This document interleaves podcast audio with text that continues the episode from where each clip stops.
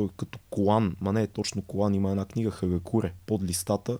Това е един самурайски кодекс от шестнайсети век, в който се казва: към, а, към малките проблеми трябва да се подхожда сериозно, към големите спокойно. Hmm. Много мъдро. Много мъдро. Към малките сериозно, към големите спокойно, защото тенденцията е човек да неглижира малките. Факт. А големите да предизвикат паника и абсолютно неадекватно решаване. Та, боря се, мъчи, я много дракон. Аз съм Това ще доста го обезпокоен човек към, към всичко около мене. Об... На, обезпокоен към всичко. към всичко. Здравейте и добре дошли в Креативен живот с мен, Христо. Подкастът на хората, които мислят и действат повече, отколкото приказват. Въпреки че тук си говорим по един-два часа за някакви работи.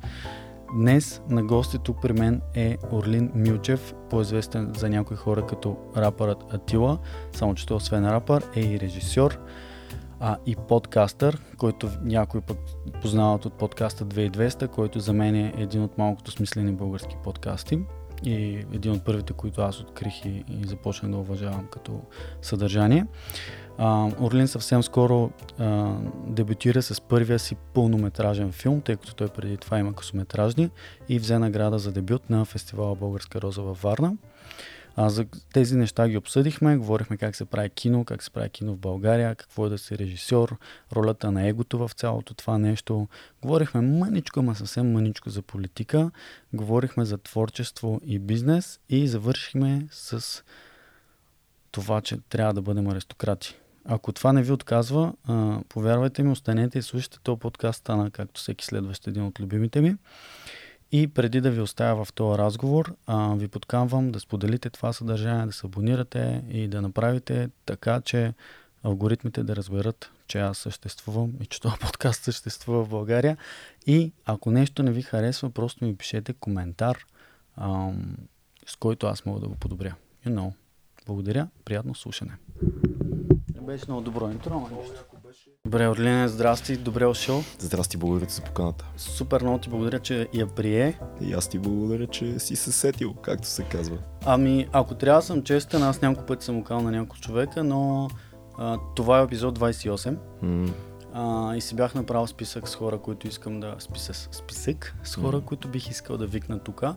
И ти си в този списък от първите. Wow, Тега, че съм се сетил много отдавна човек. Просто изчаках малко. Да.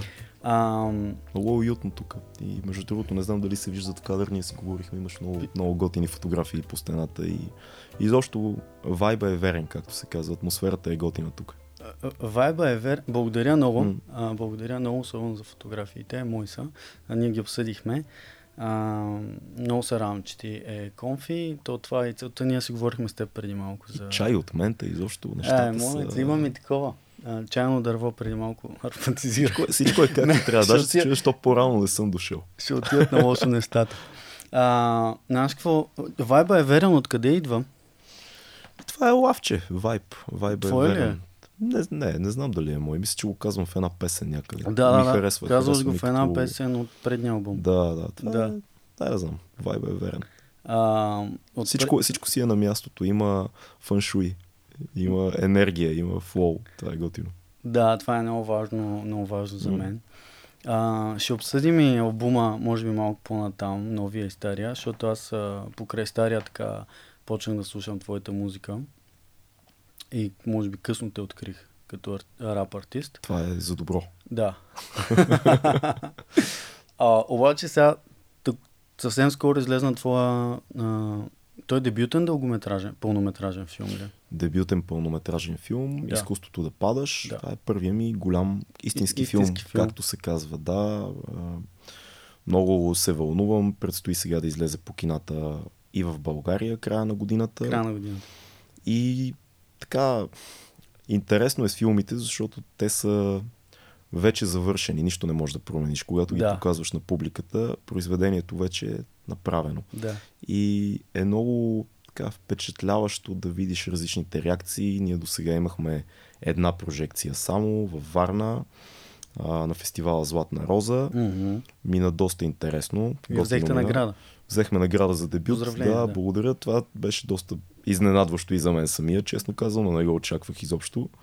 Но тази първа среща с публиката беше много вълнуваща. Сега предстои в Германия, а, средата на ноември, премиера в Германия, и след това, ако всичко е по план, а то ще бъде по план, ще може филма да се види в България, в всички по-големи кина.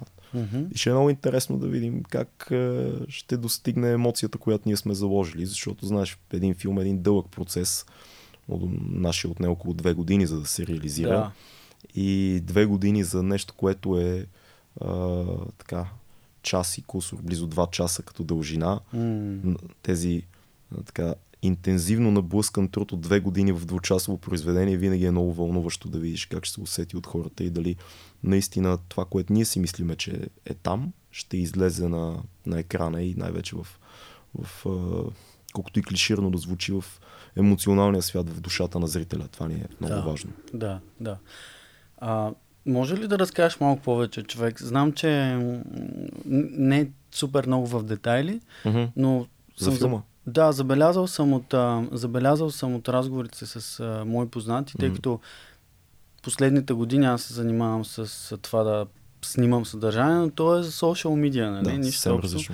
Интересно ми е, интересна ми е кинематографията, като ходя на кино понякога се прехласвам да гледам, да си мисля как ли са го направили вместо да гледам филма. Да. Но би ли разказал без много тъп въпрос. Без да издавам сюжета. Да, без да издаваш сюжета, малко повече за филма и как се прави филм в България. Окей, okay, това са два много наситени въпроса. Да. Накратко за нашия филм, без да издавам сюжета, има две основни теми в нашия филм. Едната много важна тема е темата за доброволното сблъскване с предизвикателствата. Нашата главна героиня... Доброволното. Доброволното. Подчертавам го дебело с огнен шрифт, го слагам. Да, да. Не случайно огнен, защото има и една идея, знаеш много добре, за дракона, който е някъде там в... в планината, и има два варианта как човек да заходи. Или си седиш и чакаш някой ден дракона да дойде, да. Или си кажеш, о, щом вече знаем, че има дракон, по-добре да пратим някой да убие този дракон. Абсолютно. Или да загине. Но да, да се случи битка според нашите условия, а не изведнъж неясно кога дракона да дойде, защото той ще дойде. Да. Има ли дракон, ще дойде. Да. Това е една много голяма тема, заложена основна тема за филма, че нашата героиня Борислава, седемнайсет годишно момиче, се опитва да порасне. А порастването става, когато тя избира абсолютно съзнателно да се изправи срещу а, проблемите, които има в нейния живот. Проблеми, свързани с семейството ѝ, с външната среда, с приемането на предизвикателства. А, това е много голяма тема. Инструментите, които Борислава ползва, са казване на истината, намиране на истината, защото семейството има определени лъжи, които така са се натрупали. А, приемане е един друг инструмент, който тя използва. Приемане на хората такива, каквито са, без да ги съдиш, без да им налагаш да бъдат каквито ти искаш да са задължително. И трети инструмент, който ползва, е много по-прозаичен. Това е едно бойно изкуство, това е джудото. Оттам има и игра с заглавието на филма "Изкуството да падаш". Момента, в който Борислава започва да тренира, е много важен за нея, защото тя физически и ментално разбира, че падането не е проблем. Mm. Просто трябва да знаеш как. А това е първият урок, който ти дават в джудото. Учат те да падаш. Yeah. А, филма не е за джудо. Това е част от сюжета. Филма е за сблъсъка с предизвикателства. Доброволно. Доброволно. Другото, което е много важно като тема във филма, е идеята, че диалога между поколенията трябва да се случи в някакъв момент. А, нашата главна героиня живее под един покрив с майка си и дядо си. Те са едно такова семейство, в което няма баща. Да. Майката е изключително артистична, има проблеми с алкохола, има някои психологически проблеми. Дядото е такъв един соц тип персонаж, mm. който се опитва да контролира нещата, опитва се да, да помага на, на двете момичета в живота му, но леко манипулативно, така. Тихо, меко, меката сила, така леко соц силата на да наредим нещата така, както искаме да бъдат, но без да натискаме много-много. Също от грижа, разбира се. Той има едни, едни много добри намерения, както всеки, както всеки социалист, той има добри намерения. Просто не винаги начинът е този, нали? Да, много добро. Да, всички са водени от добри намерения във филма. Да, няма, няма злодей заради просто, защото е злодей. Някои са водени от персонажите ни от страховете си, други от егоизма си, но никой не е, няма злодей просто е така. има мотивации на хора. И едно момиче, което се опитва да се ориентира как да бъде зрелият човек в, в хаоса около нея. Това са основните теми на филма. Смятам, че е доста... А, смятам, че самата история е много искрена. Тя е на сценаристката Неда Филчева и Марин Дамянов, един от доайените на българското кино сценарист. Аз я разказвам по начин, по който аз усещам честно, че трябва да бъде разказана като режисьор. И тази, как се казва, тази симбиоза, която се получи между сценаристите и мен и нашия приятел Тео Чепилов, който също много помогна като един сценарен доктор. Mm. И свободата, която всички в екипа имахме да, да бъдем честни с материала. М- мисля, че, мисля, че не е лош филм. Мисля, че се получи доста честно и доста а, така безкомпромисно. Това е по линия на сценария. Да. Другия въпрос, който ти ми зададе е как се снима филм в България, а, да, basically. Значи, а, първо, аз гледах трейлера. Да. А, имате ли дата за премиера? А... В някаква официална в България, а в София. И, имаше предпремиера във Варна, това, което да, беше на Златна Роза. Все още за София официална премиера няма. Да, предстои... ще чакаме. На, до края на годината сигурно ще имаме. Да, ами то е... Как да кажа, то е по принцип идеята на подкастите и на моя mm-hmm. също не е да сме с актуалните теми или нещо, но все абсолютно. Пак за, за петимата хора, които ще слушат, да знаят да дойдат на филма. Ами нека следят социалните да. мрежи, Фейсбук и Инстаграм и всичко. Аз гледам навсякъде да обявя като има нещо, за да може, нали? Да. Аз ще го шерна със сигурност, нямам търпение да го гледам. Изглежда обещаващо. Готин и актьорския екип, така да О, кажа. Огромни актьори. Майката е Александра Сърчаджиева. Алекс, да. Да, смисъл. Елена Земеркова е в ролята на Борислава, в главната роля Алекс Сърчаджиева, големия Ивайло Христов, отново един да. титаничен български актьор и режисьор, Валери Йорданов, да. Иван Бърнев. Изключително брутален каст. Имаме и много яки млади актьори. Поли Неткова, която освен актриса е изключително да, популярен да, вече влогър. Абсолютно. И инфлуенсър, и водеща, да. и какво ли още не, но на първо място тя е актриса. Абсолютно. И много, много добра киноактриса. Димитър Николов, също много добър български актьор, вече с много, много филми. Млад, но много опитен и много талантлив. Мартина Туранска, това е едно момиче, за което те първа ще се говори според мен в, в българското и в европейското кино. Okay. А, играе в Рибена кост във филма на Драго Шолев, който сега предстои да излезе. Да. Много талантливи актьори и много така много качествени хора. А, аз успях да науча много от всички, от по-младите и от по-опитните, като Валери Йорданов, да кажем, който също е и режисьор, да. освен че актьор сега излезе филма, предстои да излезе филма Шекспир като лично куче, неговия втори пълнометражен филм. Изключителен човек. И освен творец, човек, просто научаваш много от тия хора в процеса на работа и съм много щастлив, че имах възможността да работя с тях и то така, честно да работим. Mm. Да, да, да имаме някаква предварителна оговорка, че нямаме компромиси в това, което правим и не е филм, който търси задължително зрителя на всяка цена или задължително някаква рекламност, така нататък. Това е филм, който разказва без... Аз много обичам тая фраза, казваме за трети път, но това е истината. Разказваме тази история без подсладители. Да. Това е най-добрият начин да я разкажем, тази история конкретно и много се радвам, че всички в екипа разбраха тая идея. Да. Жестоко, жестоко. А, ти спомена имената и на сценаристите и ти си режисьор на филма, ти си завършил надпис, нали така? Да. Истински режисьор. Какво значи това? Но имам кинообразование. Да, имаш да. кинообразование и как се прави филм? Много трудно. А, филма е нещо, което е изключително скъпо. Да. Всеки един филм.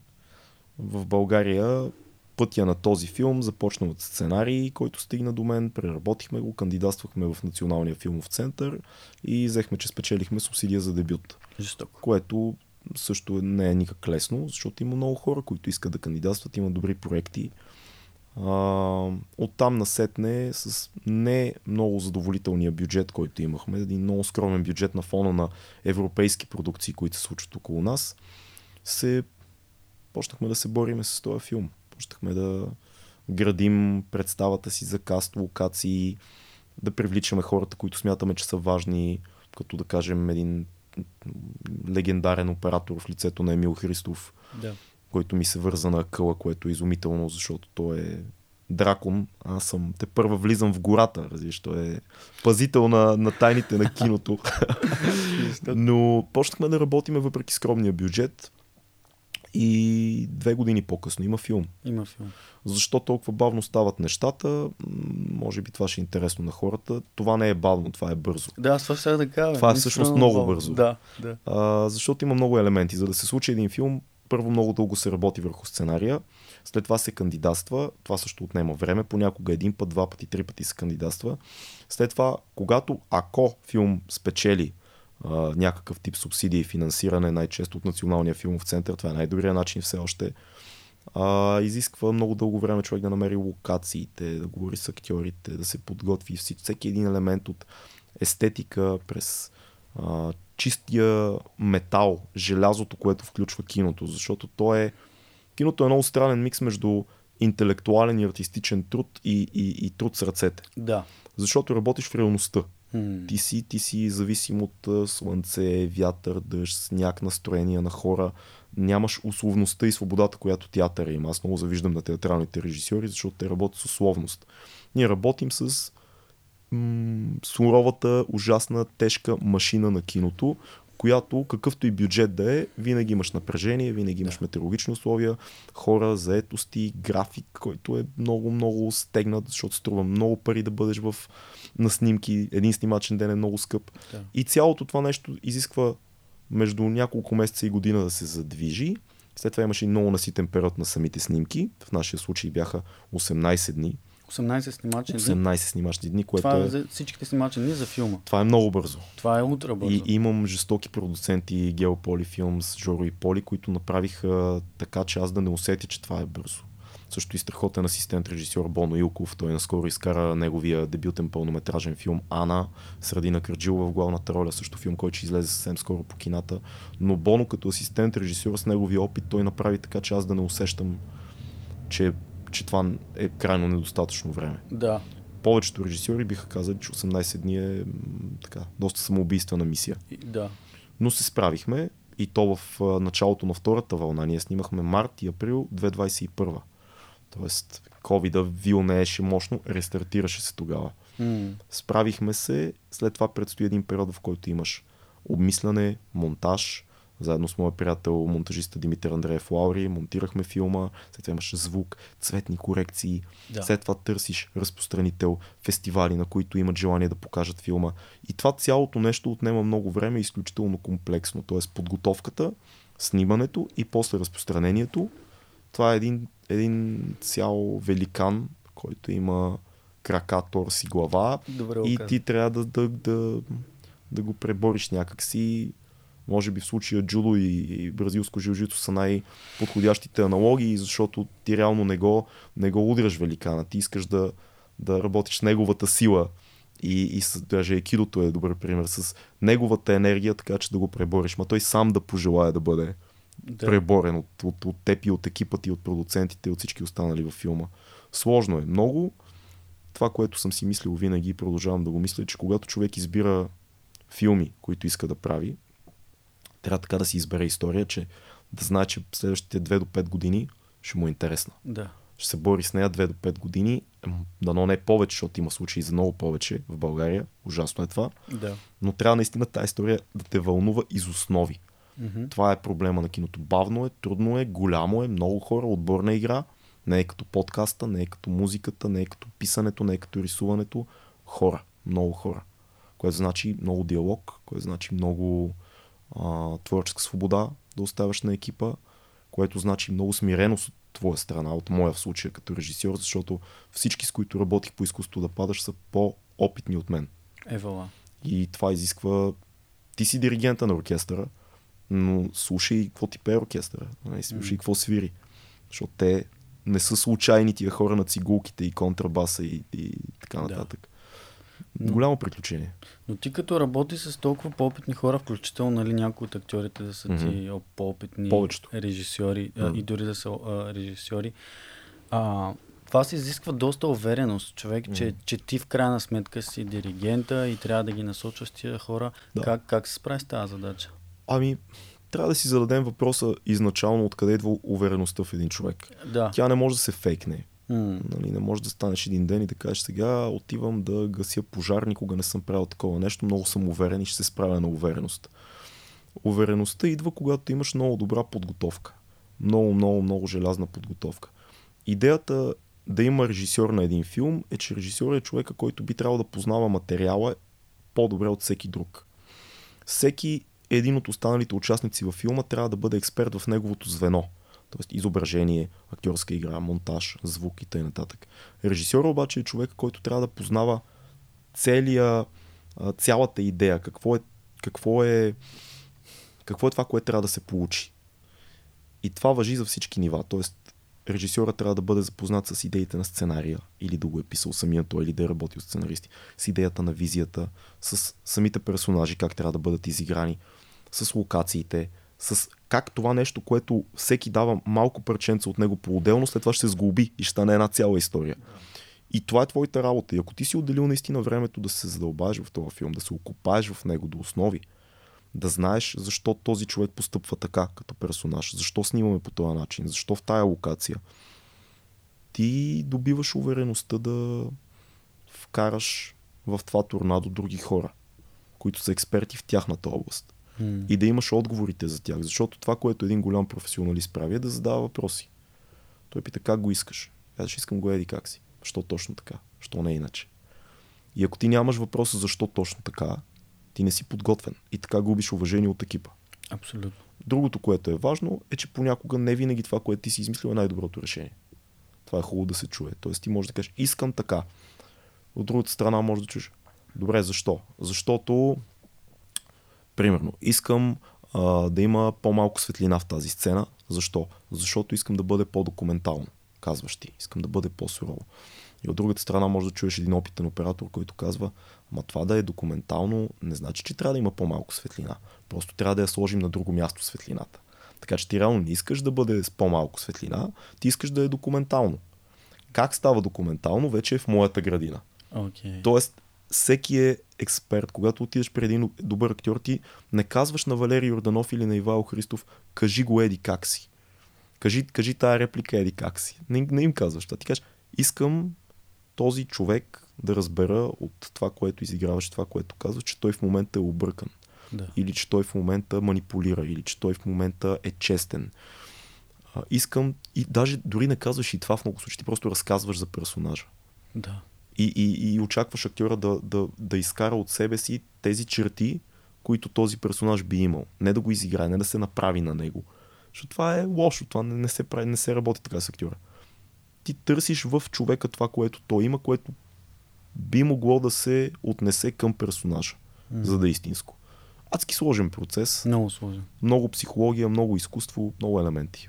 Няма да задълбаваме повече в изкуството на режисурата, но въпреки, че на мен лично ми е много интересно, обаче ми е... Съм, аз съм лош а, вариант да го обяснявам, аз те първо разбирам какво е в момента. Но най- най-добрият цитат, който съм чувал за това какво е режисурата, е на великия Стенли Кубрик, който казва да, да си режисьор, да правиш кино е като да пишеш стихове качен на ролеркостър, на влакче на да. Ужасите. Тоест ти пишеш стихове, докато влакчето те лашка нагоре и надолу и цяло, всичко се тресе и всеки един момент си мислиш, о, шит, че умра, ей сега, да. А ти пишеш поезия. Да. Е, това е най- най-великата алегория за това какво е киното. Жестоко. М. Това наистина е много добро. Обаче ми е интересно, понеже ти каза, че темата в една от темите е за битката с дракона. Да. А, мисля, че скоро на Джордан Питърсън някакво интервю му гледах, той говореше за, ама той говореше за друго, за, както и да е за битката. Това е много, много древна идея, но да. И той е така вкарвал в употреба много пъти. Също това е митологична идея, да. Но може би Питърсън е човека, който последните вече доста шест-седем години избистри много от тези идеи и ги преведе на език, в който масово хората да ги разберат. Абсолютно. Ама мен ме е интересно, понеже ти каза преди малко, че подхождам тук с психология към сета, а пък при теб има много философия, дори във, във всичко, което обясняваш, карваш философия, аз затова и съм те поканил. А, как, каква е твоята битка? Кой е твой дракон сега? Ами, то не, не са един и два. Да, и, и избираш ли си ги сам? Опитвам се. Опитвам се да избирам по две, два критерия Единият е за кой съм най-готов в момента. Mm. А, това е много важен критерий, защото има дракони, за които не си готов. Yeah. И, и е хубаво да знаеш, че е там, но да си кажеш, окей, имам усещането, че ако сега отида, ще бъда изяден тотално от този дракон. Но се готвя. Въоръжавам се бавно и методично за него. Знам, че битката предстои, знам, че тя ще бъде по мои условия. А, другия критерий, по който избирам драконите, за съжаление, е такива, които няма как вече да не бъдат а, унищожени. Няма как да. да не се сблъскам с тях, защото усещам, че има един лимит от време, ако твърде много отлагаш проблем или казус, м- страшно, той нараства. Hmm. Нараства много. Тоест трябва да си кажа, окей, нямам вече къде да мърдам от това нещо, трябва да го трябва да се случи. Но те са много, много дракончета. Според мен това е малки и големи. Те са навсякъде около нас. От а, а, чиниите, които дремят в мивката ти и, и са такива, кога ще ни измиеш, че почнахме да се натрупваме, yeah. до айде сядай да пишеш втория филм. Да. От а, гост, който отлагаме в подкаста по единствената причина, че се чувстваме не е достатъчно а, добри, за да направим добър разговор oh, с него. Да, да има, има хора, които аз, аз се чувствам неподготвен да говоря с тях. Аз затова ще чаках двайсет и осем да аз съм, не, не е това примера, със сигурност. Със сигурност е... Разбирам, да, да. Но те са много, много дракони. Има дракони под формата на разговор, който отлагаш с близък човек. Приятел, това е семейство. Дракон. Това е един от многото дракони. Това е много чест мотив, който се случва в България. Той го има и в, семейство, в филма ни разговор с семейството, който човек отлага. Да. И понякога тия натрупвания, отлагания от години предизвикват огромни катастрофи. А, просто е ужасяващо. Той, Питърсън преди години имаше една лекция, която беше за... Това е една детска книжка, но не помня авторката коя беше. Една книжка за малкото драконче. Малкото... драконче, което е... Има едно семейство в Англия да, да, и в един момент момчето намира едно драконче и казва, мамо, мамо, има драконче. Аз като го храня, той расте. И майка така, няма никакъв дракон, това са пълни глупости. И отново и отново дракона ходи из къщата, нараства, нараства, нараства, нараства. Един ден бащата се връща, майката естествено се прави, че няма дракон, не го вижда, само детето го вижда, има дракон, има дракон, има дракон. Един ден дракона става толкова голям, че отнася къщата на гърба си. Тоест той вече е по-голям от цялата къща. Решава да, си, да иде на някъде и понася къщата. И последната сцена на детската книжка е как бащата се връща от работа и е такъв, къде ни е къщата? Отнесоха ни къщата. Тоест всичко отида на кино, защото да. ние не, не признаваме пред себе си проблема. Не признаваме дракона. Той е, в началото е малък дракон, миролюбив, такъв питомен, mm. но нараства. Тоест това е проблем в началото, който ако го хванеш докато е малък, може да го опитомиш, може да го вкараш в действие. Просто трябва да кажеш, а да, виждам го, там е. Има една много хубава, той като колан, ма не е точно колан, има една книга Хагакуре, под листата. Това е един самурайски кодекс от шестнайсети век, в който се казва към, към малките проблеми трябва да се подхожда сериозно, към големите спокойно. Hmm. Много мъдро. Много мъдро. Към малките сериозно, към големите спокойно, защото тенденцията е човек да неглижира малките. Факт. А големите да предизвикат паника и абсолютно неадекватно решаване. Та, боря се, мъчи, имам много дракони. Аз съм Това ще доста го запомня. Обезпокоен човек към, към всичко около мене. Обе, на, обезпокоен към всичко? Към всичко, към себе си, към света. Гледам да боря драконите, които са в моята власт. Няма как да го правя. Много не, от нещата, които не харесвам в света. Но се опитвам да мисля за това, какво мога в себе си да оправя до някаква степен, да коригирам малките неща. И то пак, дори в себе си, в личността ми има неща, които са извън моята власт. Да. Хората, знаеш, че сме изключително емоционални, изключително нерационални същества. Много хора се опитват да ни обяснят как с рационални и логически решения ще постигнем по-добрия да. живот. Не става. Това не е. Достоевски в записки от подземията има един много хубав, много хубава фраза. Той казва, дори Ако дори човека да е едно перфектно пиано, в което съзвучието между черните и белите клавиши е идеално, той пак от чиста скука ще реши да струши пианото, просто за да види какво ще стане. Да. Нали? Или ако му дадеш всички удоволствия на света, единственото, което трябва да прави в деня си е да, да се задоволява сексуално, да яде торти и да си почива, той пак просто в един момент от желание да види какво ще стане, ако щупи системата, ще направи някаква идиотщина. Е така, просто за да видиш, такива сме. Такива сме. Не сме изобщо рационални. Мога да го потвърдя.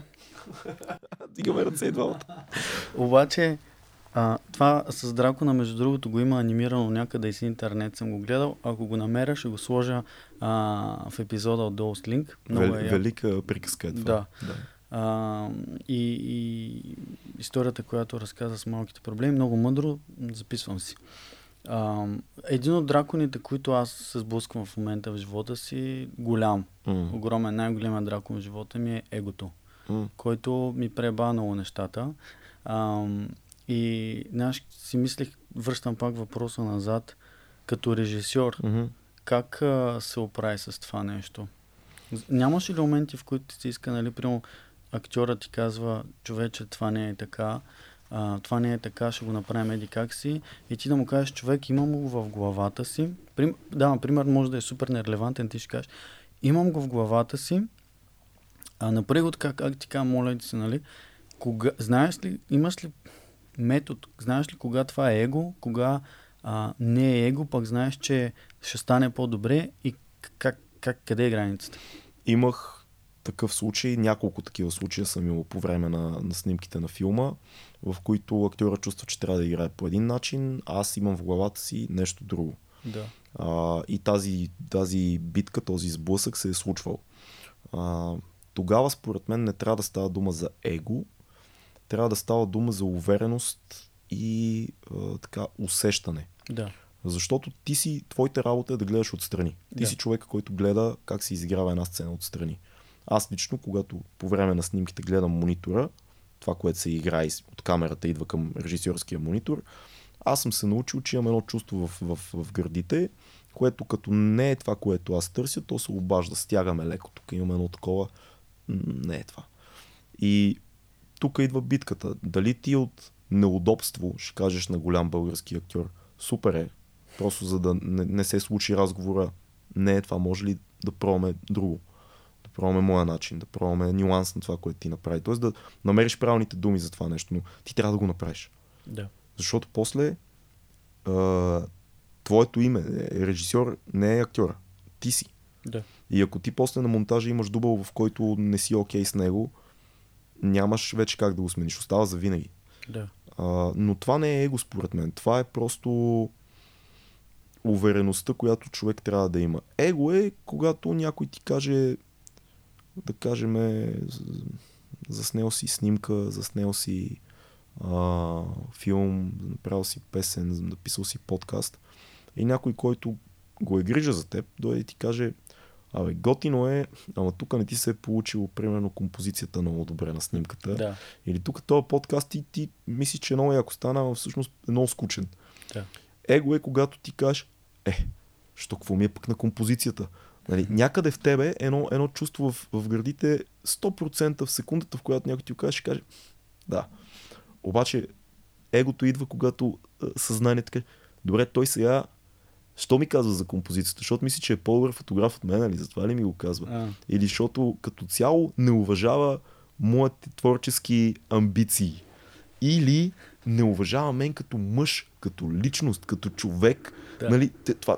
Или опитва се да ме засек, може би ми завижда. Е, е, това его. Почва да, да се лута главата ти в някакви неща. А, това е завист, а, това е провокация, това е съмнение в мен като, като, като персоналити, като личност. Това е егото. Но това е лошата страна на егото. Това е, аз затова подчертах дебело, ако човек, на който вярваш и е важен за теб, ти каже критика, в повечето случаи тя е точна. Да. Не винаги, не си всеки разбира от всичко. Нали, може да пуснеш един и същи подкаст, да кажем, на, на майка ти, която много те обича, да. И на, примерно, някой, който е гледал супер много подкасти от години насам. Майка ти може да ти каже, много хубав епизод си направил, защото много те обича. Някой, който е професионалист и също иска ти да се разбираш, да ти каже, малко е тъпичък този епизод, да ти кажа, че знам, че много ти е вълнуваш, защото харесваш госта, но не е много як епизод. Кой ще слушаш? И са, yeah. нали, всеки обича комплимента, всеки обича да бъде. Егото е важно обаче от друга гледна точка. Без него няма как да проявиш увереността и изобщо да започнеш. Няма как да си повярваш. Аз не съм фен на тази източна линия на мислене, да унищожим егото, да унищожим а, така да го разкараме от себе си, да живеем без его, да работим без его. Няма как. Той е там с причина. Така. Психологически той има причина. Егото е заявяване. Егото е увереност. Егото е ясна позиция за това къде си ти в света, кой си ти и кои са твоите приоритети. Егото е част от самооценката. Тя не винаги е лъжлива. То не винаги е негативен, негативен контекст, негативна конотация. Трябва да бъде там. Просто той е един дракон. Язди дракона, не го оставя и той да те смачка или да ти се така, да ти вземе къщата и т.н. нататък. Трябва да бъде, не може. Нещата, с които аз съм се занимавал до сега и като Ем Си, и като подкастър, и като режисьор, те включват его в себе си. Абсолютно. Но опита и доброто ти желание те води, според мен, ако човек слуша внимателно и гледа какво става около него, към този път между смиреност и, и, и, и добро его. Е, така. Его с плюсче, така да го кажем. Его плюс. Его плюс. Е, его трип. Имаха ни приятели, имат такава група. Его трип? Его трип, да. К- к- какво е това? Рап група имат. Его трип. Много еготино, его трип. Да, чувал съм го някъде. Да. Его плюс звучи много яко. Може да си го направиш като термин така и се струва, книга да напишеш. Не, не мога да пиша книга. Аз, особено пък такава тематика. Тотално. Аз съм враг на self-help литературата. Така ли? Да. А, не гледай тук. Не, тук има някои готини неща, но да. За съжаление има толкова много self-help неща, че повечето са абсолютен вятър. А, да. Нека да кажем за това. Аз също съм, някои хора а, ме възприемат, че съм много в self-help нещата и съм получавал критика, но аз винаги казвам, че чета неща, които първо автора, в смисъл не чета, отворих веднъж, как беше, Робин Шарма, Ферари, монаха с Ферарито. Чувал се ме, да. Човече, наистина има супер много глупости, но за мен Джордан Питърсън, например, пак за мен е някакъв филм, вариант self-help. Ти какво мислиш? Не? Много ми е трудно да сложа етикет на Питърсън специално, защото да. Аз, когато започнах да... когато се срещнах с неговите неща, беше две хиляди и четиринадесета и петнадесета година. Да. А, имаше шест хиляди души в YouTube канала му и той Уау. снимаше с един таблет YouTube лекциите си. Стига. Лекциите в университета в Торонто. Да. Може да съм бил един от първите хора, които е загледал Питърсън в България, но никой не знаеше за него. Много дълго време. До към две хиляди и шестнадесета седемнадесета тук никой не знаеше за този човек. И мен ме привлекоха лекциите на професора по психология. Абсолютно. А, които, слава богу, са все още в YouTube канала му. Мисля, че не, ги е, не са станали платено съдържание или не са под там на Бен Шапиро, Daily Wire и така нататък. Okay, Мисля, че да. са фри в YouTube канала му. Няколко часови лекции, които ме разбиха просто, защото вече целият свят знае колко умело Питърсън се справя като лектор. Да. А, всички препратки към а, митологични, психологически, литературни, религиозни. Този, този целият пъзел, който той подрежда, е изключителен и той ме впечатли веднага и станах много, много голям фен на лекциите му. А, това, което нещо вибрира, мисля, май съм Няма нещо. Тук. Но това, което си мисля аз е, че аз станах фен на, на професора по психология. Да.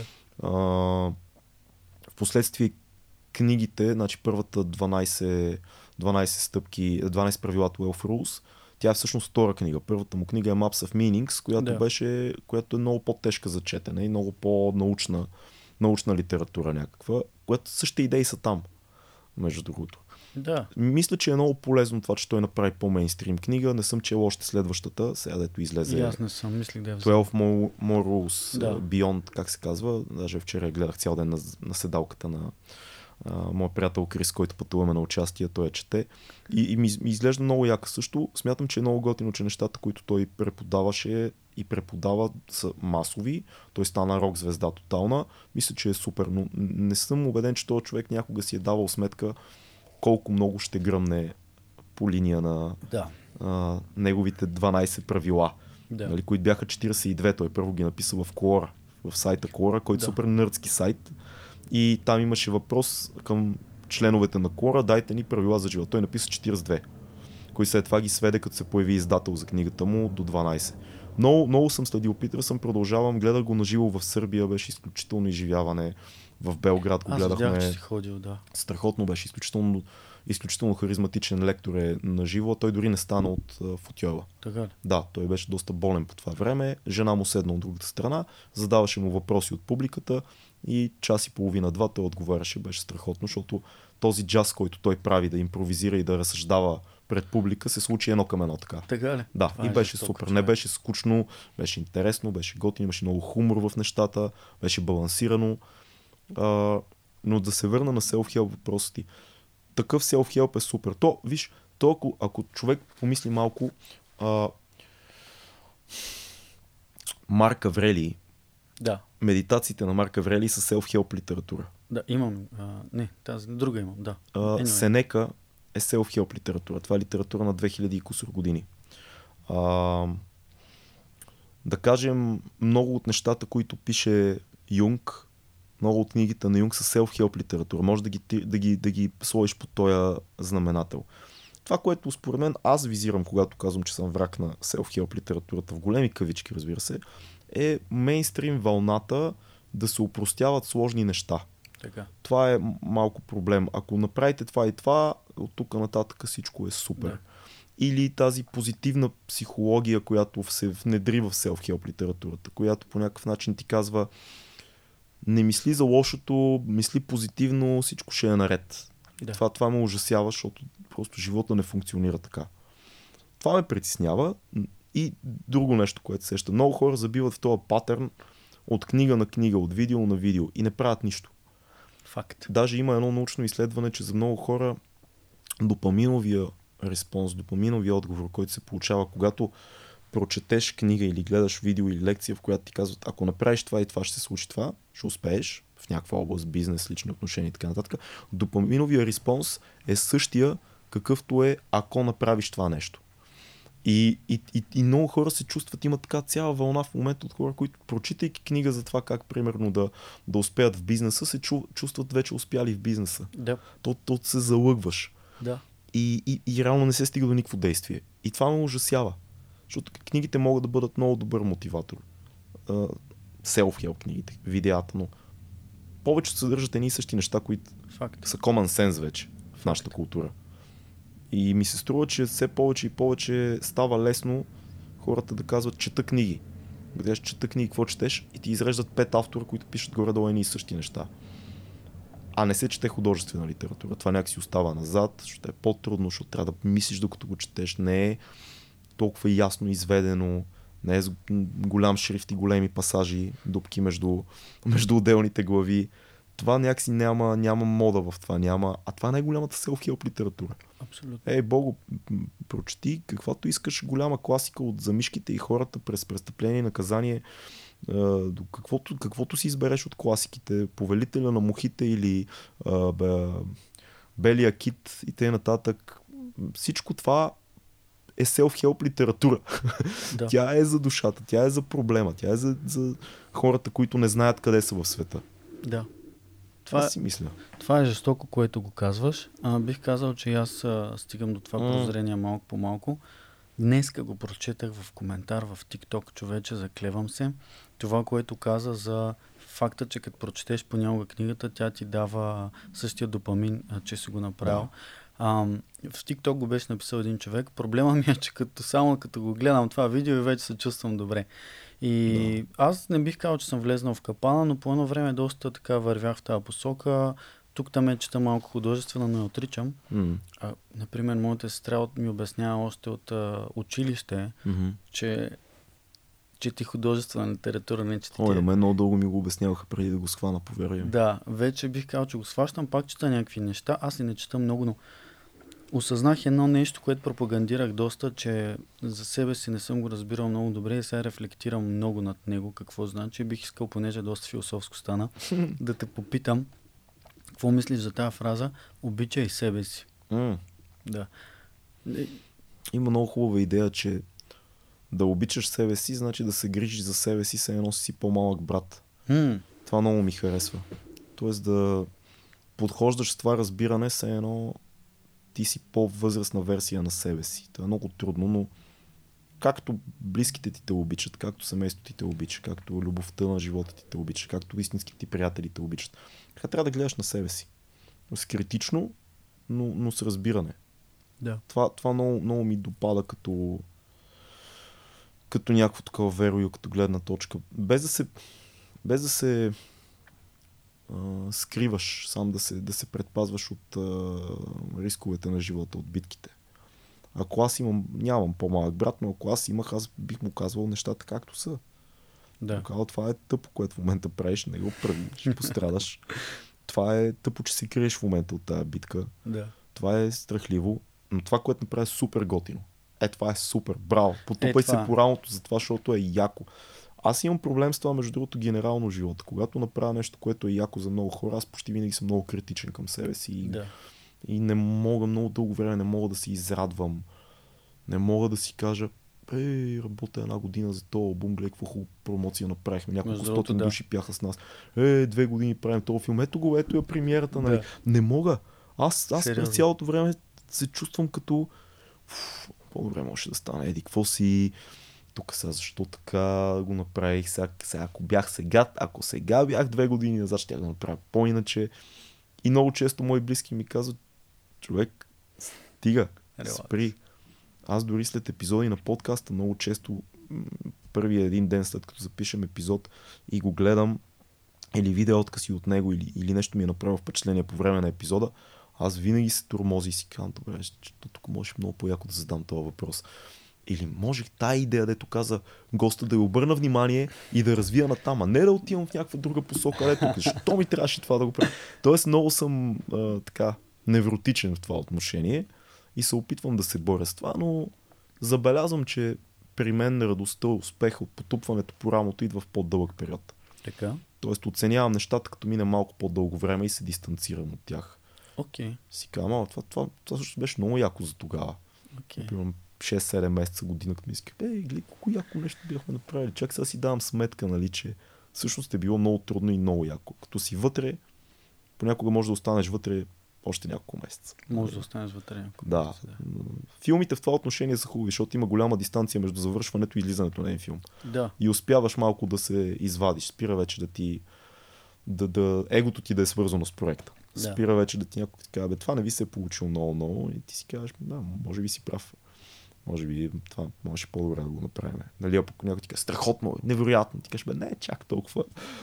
Не, да хубаво, но не е чак, не е невероятно, нали, нищо гениално няма тук. Да, да, да, да, да, да, да. Това е важно. Да. Сигурно се релейтва много с примера за темата и а, задаването на въпрос mm. по време на подкаста. На мен ми е голяма болка също, след като се гледам после епизода, но ще се научим. Нали? А, много добре си водиш даже. Мерси, човек. А, ти казваш там в едно интервю, в, в един ваш епизод, mm. че подкастът е изкуство. Mm. И аз много се изкефих, аз те го споделих, като започнахме, а, защото като го казва човек, и аз се викам, че аз се приема малко на сериозно, че правя изкуство и аз, защото да слушаш някой, да задаваш въпроси, които някой друг после ще, ще слуша, е доста сериозно. Аз съм голям лаик все още, но mm-hmm. се уча. А, вие сте едни от първите, които грабнаха вниманието в България. А, в а, по-глобален аспект бих казал, че заради Тим Ферис така се вкарах в подкастите. Йо. Той има един много як навик, между другото, чувал ли си това да джара в осем днес? Не. А, защото той по същия начин обяснява, че му е тегаво да си даде, да се оцени себе си, да се потупа по рамото. Ага. И неговата бивша приятелка му е направила буркан, в който от време на време си пуска листчета с похвали към себе си. Hey. Примерно издадах албум, нали, записах много як епизод с а, Атила hey. и си го пускам, нали, в бурканчето и след някакво време, като е такова саднал, си ги чете. Това е яко, ама не знам, според мен не е, много, не е много продуктивно за лицата. Не е много продуктивно за хора, които се занимават с публични неща, защото най-вероятно Тим Ферис получава толкова много позитивни коментари, Факт. толкова много похвали от целия свят, че едва ли има нужда да си погледне в буркана. Прав си, да. Там битката е по-скоро, когато правиш публични неща, битката е да, да, не, да не повярваш на позитивните коментари. А, на позитивните? Да, да, да, да. Да, да имаш реална преценка, защото много хора могат да ти кажат, вие сте най-великите, това е най-якият ти епизод, ти си най-великият Тим Ферис, ти си ти ме вдъхнови, да. Което е истина най-вероятно за този човек, но как живееш живота си, ако ти станеш сутрин до uh, приятелката ти, отиваш да правиш кафе и ставаш и искаш, аз съм толкова велик. Аз съм най-якия. Поглеждаш се в огледа и кажеш, благодаря си на себе си, аз се обичам, аз съм супер готин. И после идва някакво банално нещо, като това, примерно да измиеш чиниите или да простреш прането и искаш, аз съм твърде як да правя такива неща. Да. Нали, или някой твой приятел се базика с теб и ти казва, пат ти тъпата смешка ми каза, или ти казваш нещо тъпо, и това изобщо не е вярно, да си го мислиш. Си кажеш, чакай сега. Аз съм толкова велик, че най-вероятно не мога да бъркам в това. Щом го казвам. Та, това, това е... Не знам. Аз по-скоро бих си правил буркан с негативни такива. Не, не е толкова яко, прочети го след две години. Защото докато го правиш си мислиш, че е яко, после като свършиш си кажеш не е яко, след това се годеш си кажеш каквото е такова, след две години мога да кажеш не е лошо, не беше лошо начало. Ама това, е. това е доста само, пък друга, другата крайност да си твърде самокритичен и може да се качи за негативните коментари. Факт. Зависи от темперамента на хората, пак казвам, и зависи къде си по а, веригата, защото ако в музиката издадох единайсетия си албум сега, а, филма ми е дебютния ми пълнометражен филм. Да. Ако за подкаст имаме близо двеста епизода вече с Цецо и Фил, а, да кажем, ако утре се запиша на джудо или на жужицу, ще ме смачкват близката една година всеки ден. Да. И дори да победя някой, а, това ще бъде някаква такава почти случайна победа, едва ли не. Да. Звездите са се наредили. Тоест трябва да регулираш мнението си за това какво правиш спрямо опита ти в дадената сфера. Да. Аз що годе мога да преценя кога сме направили хубава или лоша песен, но съм изключително а, отворен към всякакви критики, предложения, идеи и мнения за, за, за първия ми филм, защото имам само един. И да. Другите са били късометражни. Тоест аз защо не се чувствам като фактор или като авторитет в тая област. Да. А, така че нещата пак, нали, имат, имат много нюанси. Имат много, много нюанси. Подкастът е много яко, между другото, по друга линия, че човек не просто задава въпроси, а човек изразява и изяснява и своята гледна точка. Всеки един подкаст. Да. А, аз съм, не съм много голям фен на идеята просто да се пита. На винаги ми е много интересно, когато гледам даден подкаст, да чуя и позициите на човека, който води. Да чуя позициите, да се сблъскват понякога, да видя дали са на една линия гости да. Водещ или има разлики. То е разговор, то не е абсолютно. Журналистическо въпрос, въпрос, въпрос. Благодаря ти, много разбрах какво мислиш ти. Аз съм, аз съм камера на стената, аз съм охранителна камера, която попива твоите мнения. Това му е красивото и да ти кажа, на нас много ни е помогнало да си изясним много наши позиции в подкаста. Нали? Защото кога един път седмицата ще имаш два-три часа да седнеш, да, да, да разсъждаваш по някаква тема, да говориш с някой, който е. В повечето пъти, почти всички пъти е по-умен от нас да. И по-опитен в е. Дадена сфера. Не, не, така е, няма смисъл. Всичките ни гости са много, много яки и ние не бихме ги канили, ако не бях. Ни, ами да. Никой не ни казва поканете. Никой. Ние каним хора, които сме такива, бати якия човек, искаме да си говорим с него. Точно, човече. Което ти дава, не ти взима нищо. Точно. Аз затова се кефа, вие имате един епизод с Китодар. О, да, който там, да, там пръснахте с тази хомеопатия и си викам, човече, викам, си евала на, на, на водещите, mm. а, ти малко го подхвана даже повече, защото очевидно бяхте на коренно различни мнения. О, да, да, да. И мен ме изкефи това, защото има, има и други хора, нали, няма да слагам етикети и да казвам mm-hmm. да се соча с пръстно, някой, които примерно са изключили коментарите в YouTube mm-hmm. и направо седи там и който му дойде на гости е много известен и много го слушат, с всички е съгласен, но ужасно е. На мен това ми е трудно, аз много ми личи, като не съм съгласен и съм си казал просто да реагирам. Нали? А, опитвам се това, което правя, да реагирам по възможно най-уважителния начин към хората. Да. А, защото когато някой ти дойде на гости, ти не искаш да го засегнеш. Това точно е така, все пак трябва, си, трябва да го уважиш. Но, но е странно, аз винаги, когато правиме подкастите си, си мисля, ако аз съм зрител и чуя някой да казва нещо, което е според мен е невярно, или искам да разбера повече, за да разбера защо така мисли, да питам. Нали, Кито е един от най-забавните хора в България. Той е толкова талантлив актьор. А, има брутален стрим в момента, който прави. Кито е кино и изкуство и, и е просто уникален образ. Той е страхотен човек. Фен, и, и много мил човек, освен това. Да. А, но когато говорим за примерно хомеопатията, която аз не мисля, че е вярна и, и, и той каже, според мен, и спориме трийсет-четирийсет минути към, за това нещо, това не трябва, нали, да, да се разбира, че аз по някакъв начин поставям под въпрос личността, професионализма, уменията на, на Кито в неговата област. Ние си говорим за нещо, което нито аз съм лекар, нито той. Да. Сблъскваме някакви позиции, даваме си примери, доводи и така нататък.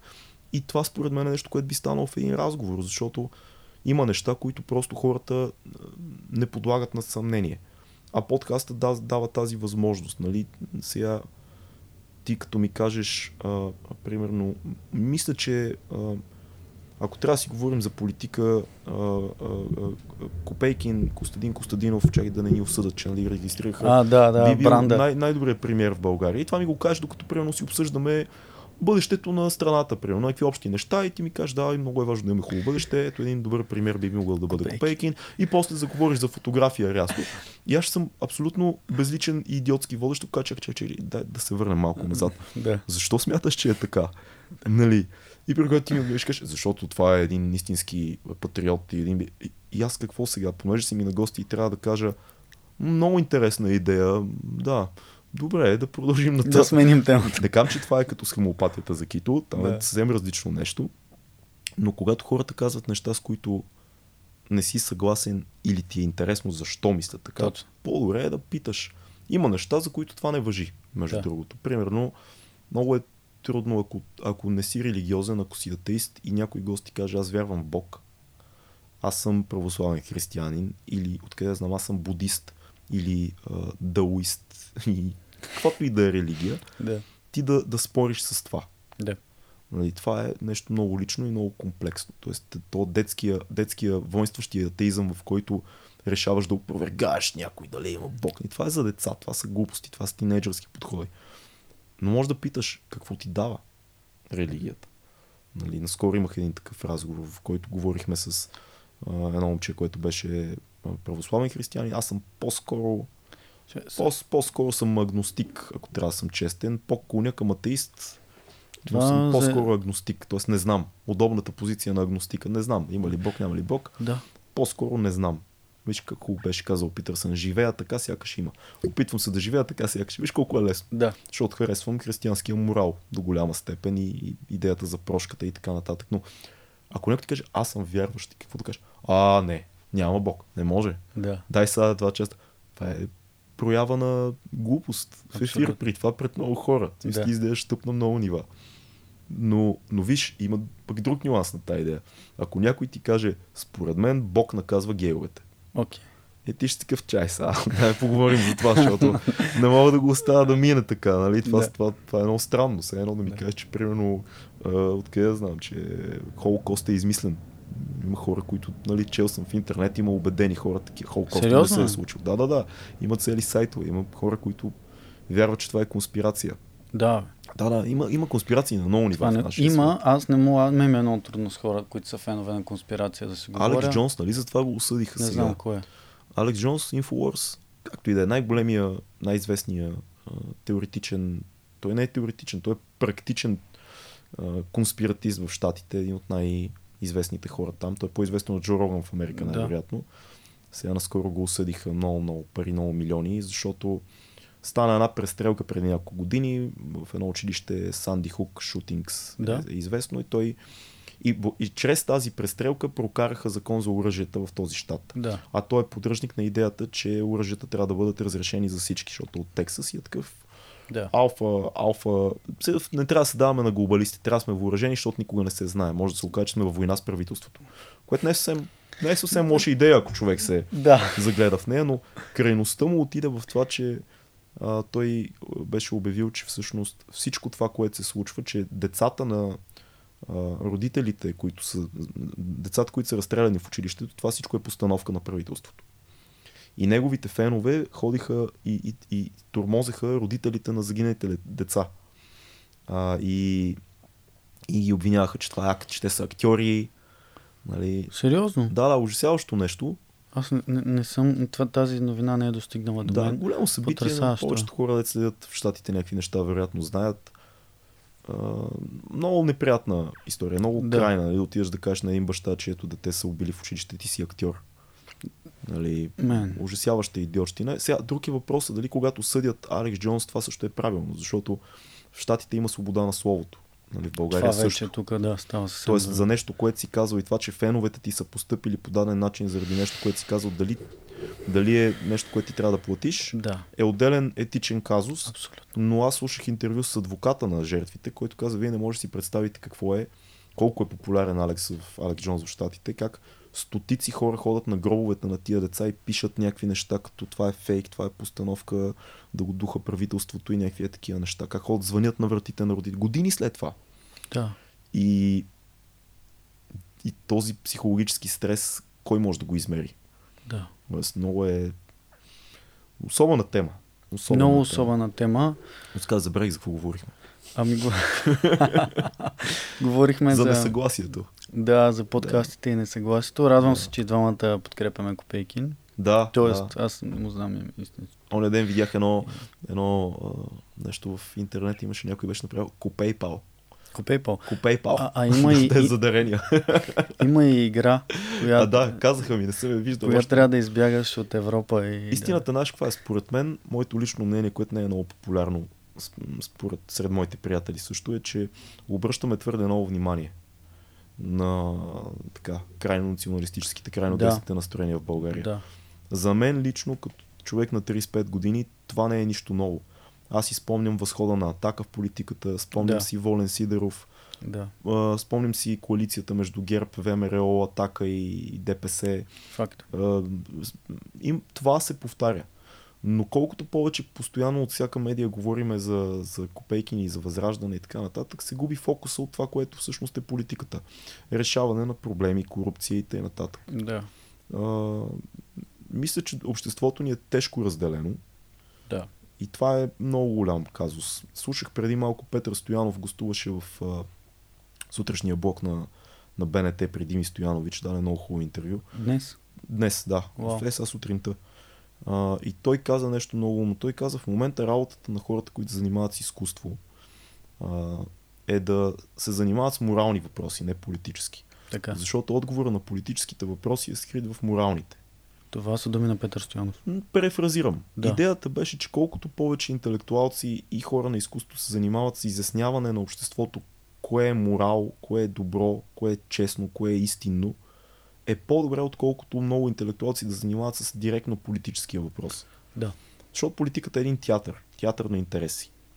И не трябва да забравяме в нито един момент, че ние като хора, живеещи в една и съща страна, в една и съща територия, българи, колкото и различно да мислим, не трябва помежду си да воюваме приятели, които примерно ти си за ПП, аз съм за ДБ, той е за а, ГЕРБ, а, той е примерно харесва част от идеите на Копейкин, защото имам такива познати, които казват за някои неща, съм съгласен. Това не е повод аз да те изтрия от приятели или повод аз да не си говоря повече с теб след десет годишно приятелство, защото в един момент да. ти ми казваш, ама Русия, ама Украина, ама американците, ама такова. Ма нека говорим по тия теми. Да. Нека, нека ги издигнем на по-голям въпрос, на морален въпрос. Не е толкова задължително наляво-дясно, а на това кое е моралният път, кое е истинно, кой лъже, кой е корумпиран, кой кого финансира. Аз не мога да разбера как се подкрепят партии и, и организации, които подстрекават към насилие. Да. Нали, които имат някакви крайни и нелепи доводи. Не мога да го разбера, но ако ти по някакъв начин намираш нещо в това, сня ти казва, ми ти не си ми приятел, ти си тъп, нали? Да ти свързват някакви други неща. Mm. По-скоро е хубаво да го изговориме. Абсолютно. Това е много голям казус и, и все повече и повече ми се струва, че трябва да говорим за морални ценности, за истинност, за, за право на, на диалог, отколкото за някакви такива... Нека линиите, които ни разделят, са етични, нека не са политически. Да. Това ми е цялата работа. Политиката е инструмент за постигане, за решаване на проблеми. Нищо повече. Тя не те дефинира. И коя, за коя партия гласуваш не, не, не изразява ти каква личност си. Да. Изразява каква информация имаш и твоята гледна точка към решаване на проблем. Това е. Това е важно нещо, интересно, което казваш. Надявам се хората, които слушат да, да го разбират, макар че аз трудно разбирам хората, които гласуват за ГЕРБ. Но а също много, зна... много трудно ги разбирам. Дори на смисъл притесняваме, че има адекватни хора, които наистина мислят и гласуват за ГЕРБ. Но то това е по-притеснително от хората, които гласуват за Възраждане, между другото. Да. Защото Възраждане няма как да управляват, според мен, в никакъв случай. Смисъл, те в най-добрия случай ще бъдат някаква опозиция и някакви хора, които си прокарват там техните политики, гледни точки и така нататък. Но хората, които гласуват за ГЕРБ, са много по-голям казус. Да. Защото това вече съществува от дванадесет години плюс. Да, защо го правят? Да, и трябва да си живял под, как се казва, с такава маска за спане и с тапи в ушите, за да, да не разбираш какво се случва. Да. Но както и да е. Ние това, сме това съгласни. Е по-голям. За това не се говори по подкаст. Да. Говорим си за копейкини за възраждане. Да, да, чакай, нека си хубаво, окей. Нали, екстра, имат там десет процента, не ме кефи, но не мисля, че това е проблема на България в момента генерално. Hmm. Имаме друг проблем и той е с кражби на много милиони. Това е много голям проблем. Да. Да. А, защото аз съм си говорил и с други хора, примерно за филми. Да. О, мен, ти за да направиш филм, ти трябва да познаваш някой. А, те се не. взимат пари. А, освен това, хората взимат пари, уж правят филм, пък взимат бюджета за нещо. Ма то има такива Аз не искам случаи. да заговарям за това. Не, не, не, не то има обидъл... такива случаи. Да. В българското, в европейското, във всяко кино има такива Ама, случаи. Но ти не можеш от а, един случай да дефинираш цяла система. Да. Освен това, парите в българското кино далеч не са толкова много, че хем да направиш филм, хем да вземеш някакви пари. Точно. Има механизми за следене, има един куп неща. Да, има през деветдесетте години и там, примерно началото на две хилядната има някакви случаи с неотчетени средства и така нататък. Но това е... Един филм е много скъпо нещо, а, а бюджетите в България са малки. Как точно ти ще заснемеш нещо, като откраднеш едни пари? Това е изключително сложно става. Ако някой е измислил как да го прави, шапка му свалям на... Да. По-скоро аз съм от кинаджиите, които така се борят с бюджета. Да, както всички. А не, нали, даже според мен за повечето хора, които имат страст към киното, ти, ти си склонен, аз първите ми филми съм давал абсолютно като лут пари в хиляди, да. а, за да се случат. И, и всичките ми приятели, които занимават с кино, са така. И много от продуцентите, които познавам, са готови едва ли не да... Нямаме локация къде да снимаме. Елате да снимате вкъщи. Да. Мисъл... Пак казвам, има такива случаи в историята на българското кино, в новата му история, но не може от а, частния случай да правиш общо. Това е малко като руското мислене. Ето, на Запад, джендерите са на Запад и затова Запада е лош. Да, или, това... или а, в еди коя си държава об, об, об, обеждават децата, че няма мъжко и женско. Има само среден пол. Да. А, Запада е лош. Нали? Правиш да. някакъв частен случай, който е в, в някаква крайност, дефиниция за цяла система. Да. Безумно. Да. А със сигурност мисля, че киноиндустрията не е добър пример. А, всички хора, които познавам, аз се занимават с някакъв вид творчество, те са готови да дадат всичко. Да. Нали, големите кражби и корупции са в друга среда, но ми се иска да случне малко mm. темата и да а, опитам нещо, да те питам какво мислиш по темата с... Тотално сменям темата, да. но пак е, за, пак е за, за творчество, понеже всичко тук се върти около това. Сега... Следя един пич в YouTube, той се казва Дани Гивърц, не знам дали се попада, той е не. филммейкър, не, не знам YouTube филммейкър, с а, кариера в комерциалното заснемане на реклами. Okay. И сега един друг голям ютубър, който се казва Мати Хапоя, един финландец. Също не го знам. Да, те са много големи. Да. Няма нищо, но гледай какво се случва.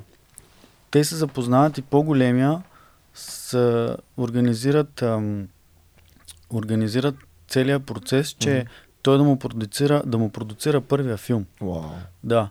И нали, по-големия заедно с вече другите, понеже те имат милион сабскрайбъри и you know, позволяват се да направят така, че той да направи първия си фичър филм, благодарение на YouTube и той yeah. ще го премиер... премиерата му ще е в YouTube. Страхотно. Разбира се, създали се екип и ам, документират целият процес. Има осем епизода, в които те показват как се случва това нещо. Много яко. И, примерно, аз не съм ги изгледал всичките в детайли, но аз имам възможността да видя как става това нещо. Те не са кандидатствали да. за фонд култура на Щатите или Канада, защото те май са в Канада всъщност. Да.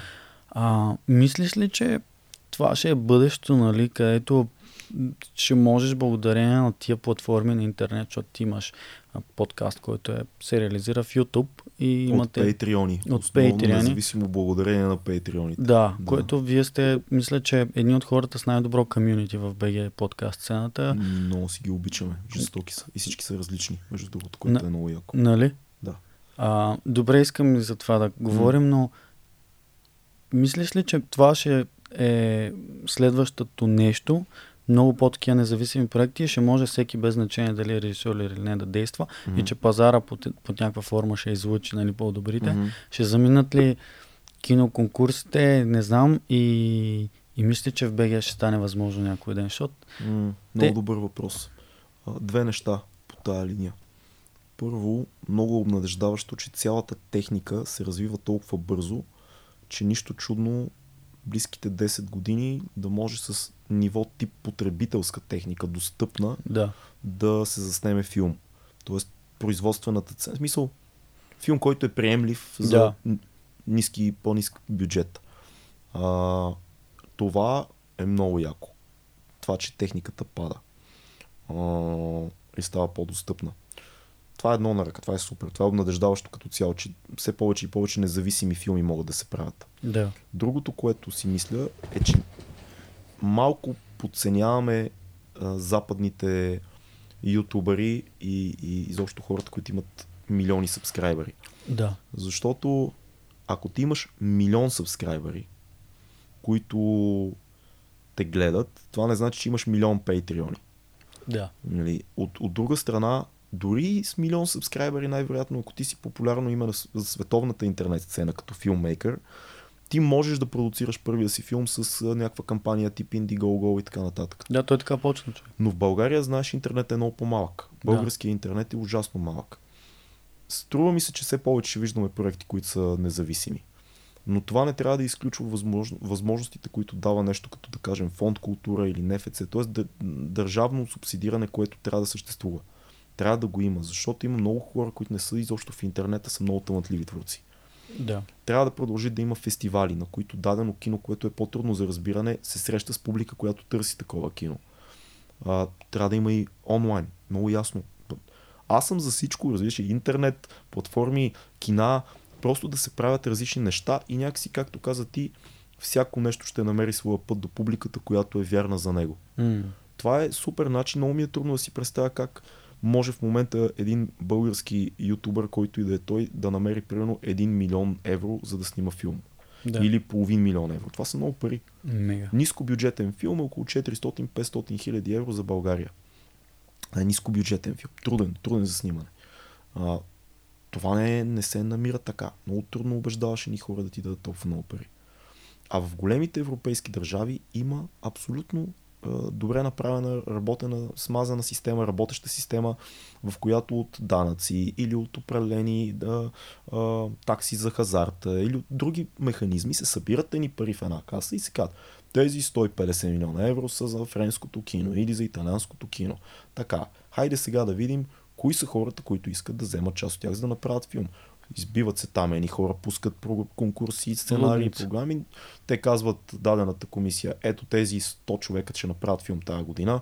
Вие късометражни, вие пълнометражни, вие документални. Правиш филм и се разбира дали има някакво бъдеще да правиш още филми. Нали, това е и то критерия не е задължително колко зрители имаш. Да. Критерия е, може да бъде дали твоя филм не дърпа като цяло киното на тази страна напред. Дали не си изпреварил времето си, защото това се случва. Може да бъдат зрители, може да бъде и фестивално и успехи. На фестивали също има публика, хората не трябва да забравят. Да. Просто не е задължително в дадената страна и не е масова публика, не е мол. Нещата се, си намират пътя според мен. Аз мисля, че все повече и повече всички ставаме режисьори. Да. Всеки, който има телефон, може да бъде режисьор. Нали? Не са мечтали за това а, хората от, от по-старите поколения. Ти имаш абсолютно неограничени възможности в момента да покажеш на света, че ти разбираш и, и начина на изразяване чрез изображение и звук. Да. И, и, и буквално канона, с който снимаме в момента, ако го покажеш на някой от преди двайсет и пет до трийсет години, най-големи режисьор в света, той ще такъв снимаме с това. Мисъл, да. Ще ми трябва тази тежка лентова камера, тук така да снимам с това. Да, така. Това ще облегчи бюджета, мобилността ми, ще намали екипа. Да, да, да. Хората харесват новите технологии. В края на деня обаче всичко опира до това, ти имаш ли нещо да кажеш. Така. Това лето го снимаш за какво е, какво искаш да ми кажеш с него. Аз знам, че ти ще намериш начин да го заснемеш. Все повече и повече намираме начини. Да. Въпрос е за какво е. Кажи ми тогава, аз от тема в тема, единайсетият ти албум сега излезе. Да. И ти някъде каза, поправи ме ако греша, каза, че няма да издаваш повече албуми. Така го чувствам в момента, да. Да. да. Защо, аз исках да те питам този въпрос и по-рано. Защо и, и защото ще, ще казваш вече нещата с а, режисура ли? Ми аз снимам от вече седем-осем години. В смисъл, да, аз не съм спрял да ги казвам да с режисура. А, как да ти кажа, сложно е малко. Трудно ми е да го артикулирам като усещане, но аз се изразявам по различни начини. подкаста е една форма на изразяване, киното е друга, музиката е трета, понякога пише разни неща. Всяка форма на изразяване от тези има своите бонуси и своите лимити. Така. А, чувствам, че в момента чрез музика съм достигнал един лимит на изразните средства, темите и изобщо езика на, на, на, на, на рапа в момента. По-скоро чувствам, че ме ограничава повече, отколкото да ми дава. А, един албум се прави трудно. Един албум изисква година и повече да мислиш над него, да го концептуализираш, виж как хубава дума българска, да, да си го изясниш в главата за какво е, да, да подредиш така музиката, текстовете, цялостните послания, че да бъде албум. Да. Аз имам висок критерий за албум, защото албумите, обичам албуми, слушам велики музиканти. Да. И виждам, че все повече и повече ми стават трудно нещата, които ме интересуват за дадения момент, да ги изразя чрез рап песни. Да. Казал съм достатъчно, отдавна си го мисля, това не е някаква нова идея. А, чувствам, че този албум е много добър завършък на пъзела от албуми, които имам през годините. Продължаваме да правим участия, когато се чувствам окей, okay, в това отношение. Много да. Обичам да съм наживо, да пея. На сцена. Това, това го обожавам, това е велико усещане. А, не, не изключвам да направя нови песни в някакъв момент, ако усетя песен или две, или дори някакво и пи, ако реша, не знам. Но това е по-скоро нещо много по-късо ще бъде. Албум от десет плюс песни едва ли ще имам желание да, да, да направя, защото ще се чувствам сякаш говоря за неща, които вече съм казал, но без да без да влизам повече в дълбочина, просто защото изразното средство на, на а, говоренето в ритъм, както казва един приятел на рапа, а, ритъмен поетри и т.н. Да. Ме ограничава по определен начин и, и чувствам, че съм направил песни, които могат да бъдат слушани още дълги години, без да трябва да направя нови. Да. Имам песни, които живеят своя си живот, те не са за ей сега слушам го и окей, не, не е като подкасти и други неща, които са по-бързи за консумация. Те живеят. А е музика, нека да, нека да, да живее живота си, аз да не, се, да не се опитвам да изцеждам от себе си насилствено неща. Защо? Да. Не знам дали мисля, че ме разбираш. Мисля, че те разбирам предвид факта, примерно, че слушах последния ти албум mm-hmm. няколко пъти от начало до край. Да. И той със сигурност ми направи впечатление неговата структура, нали? Да. Че то е история, която ти ми разказваш, превеждаш ме през да. Нея.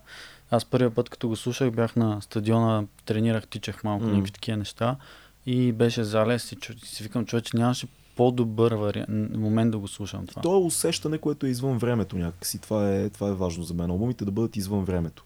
Да не бъдат релевантни на сегашния момент. Само. Да. Може след пет, шест, десет години, ако имам този късмет като артист, този албум отново да звучи класно и да ти дава някаква емоция. Песните да значат нещо за теб. Да. Но в момента не виждам в себе си желание за следващия албум. Може би нещо малко за бъдеще. Ще видим какво нещо okay. интересно, експериментално. Но кога точно, не знам. Кажи ми, в, и в последния албум, и в предния има няколко... Има текстове, има песни, които за...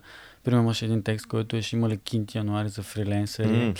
В а, новия албум говори за гасенето на пожари, нали? И, mm-hmm. и, и там обясняваш е, е, в една от песните героя, нали, хой на, на бачкане в някаква фирма, която не му е кеф. Да. А, ти всъщност си фриленс филм директор. Имал ли си фултайм джоб такъв в корпорация или в нещо, uh, което си ги преживял тия неща? Да, но отново бях, дире... бях режисьор. Аха. Тоест бях режисьор на, главен режисьор на един отдел, който се занимаваше с, за голяма корпорация с а, режисиране на изцяло веб проекти, интересно. Които бяха рекламни в по-голямата си степен. А, изцяло, в цялата си степен бяха рекламни, просто бяха различни формати от чисто рекламиране през а, а, предавания, през продуктови позиционирания, през влогъри, през веб сериали, различни неща правяха те. Да. И аз им бях режисьор. Така че покрай това нещо видях за две-три години, две години може би малко повече, усещането в една такава корпоративна среда, в която едни хора да. Работят. Въпреки, че наш, нашия отдел беше изключително отпуснат и творчески хаос. Да. Покрай останали други хора, които са в същата сграда и среда, получих някакъв някакво усещане за това какво е и лирическия герой в тази песен Пожари изживява нещо такова. Той не съм аз. Да. Той не съм аз. героя не е личен да, да, опит разбрах, някакъв, да, е... по-скоро наблюдение. Интересно. А, изподелени неща от мои приятели, които работят в такава среда. А, така че да, песните, виж, като цяло, те са някакъв микс между теб самия и личният ти опит, неща, които си видял и са ти направили впечатление, неща, които чисто усещаш, но не можеш много ясно да, да изразиш, просто им търсиш думичките mm-hmm. понякога, но аз обичам, обичам много музиката. А, тя си е един специфичен език. Дава ти възможност, ако го я направиш както трябва, което от време на време ми се е случвало, да говориш за няколко неща едновременно. Да. И да, да получиш и този емоционален заряд. Задачата ни за, за изгреви и залези с Worst беше на първо място да получим емоционален ефект. Не, не е толкова рационален албум. Примерно няма пълно щастие, е много по-наситен с концепции предишния албум. Да. Много по- а, в дясната, в лявата половина. Много повече неща има да разнищиш в това, което казвам. В изгреви и залези е много по-отворено и, и много повече залага на това да те накара да се чувстваш по определен начин, отколкото задължително да ти даде дадена информация. Което пак са едни такива нюанси на, mm-hmm. на нещата. Но да, музиката е... Взимаш от всякъде. Нали, един творец трябва да взима. Видял си, чул си, усетил си и всичко това става един такъв мишмаш. Някакъв на текст и, и музика. Мишмаш звучи ужасно. Като... Да, имаше един такъв артист български. Има, да, аз го познавам, Мишото е много готин, да. Нещо от Шумен. Поздрав, много як пичага. Да, и аз го познавам, едва ли гледа. А, работата на артиста е да наблюдава.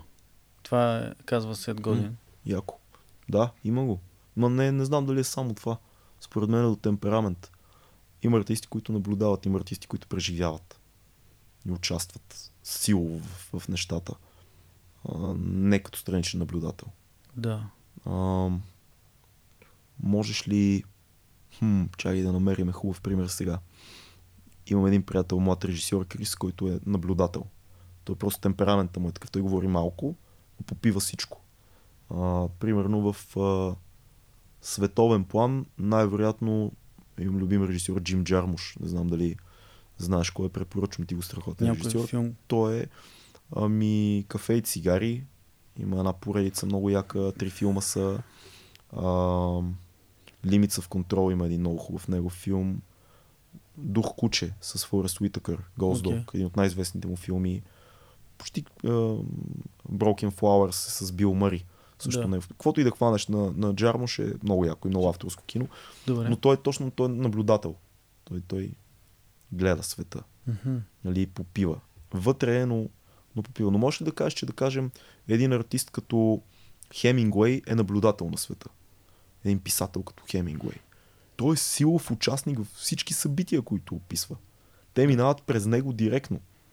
Той е на бойното поле. Той е в Париж с писателите и пие до сутринта и после става. Можеш ли да кажеш, че Буковски е наблюдател? Не, Буковски е участник в действието. Той е плътта и кръвта на това, което пише. Всичко е минало през него. Да. Тоест няма, няма един и два начина. Може да кажеш, че Пикасо е наблюдател или Ван Гог. Е, това е такава буйна кръв, която тече в тия хора, които ако не са съсипани или с много силна любов, много силна страст, насилие, емоциите нагоре-надолу, той няма как да твори. Какво става за актьорите? Да. Всичко им се опира на преживяване. Да. Да извадиш от себе си някакъв опит, който е минал през теб, за да го превърнеш в ролята. Да. Така че според мен има, има и, двете, и двата аспекта. Няма една формула.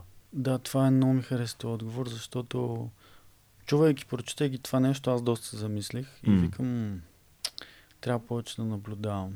И което е така, мисля, че ако си по-ауер и гледаш нещата, особено ако правиш фотография, например, и така нататък, много е важно. Но винаги нещата, които аз се опитвам да кажа, и клипчетата, които почнах при няколко години да правя за YouTube, mm-hmm. винаги е свързано с нещо лично и мисля, че това е power in general.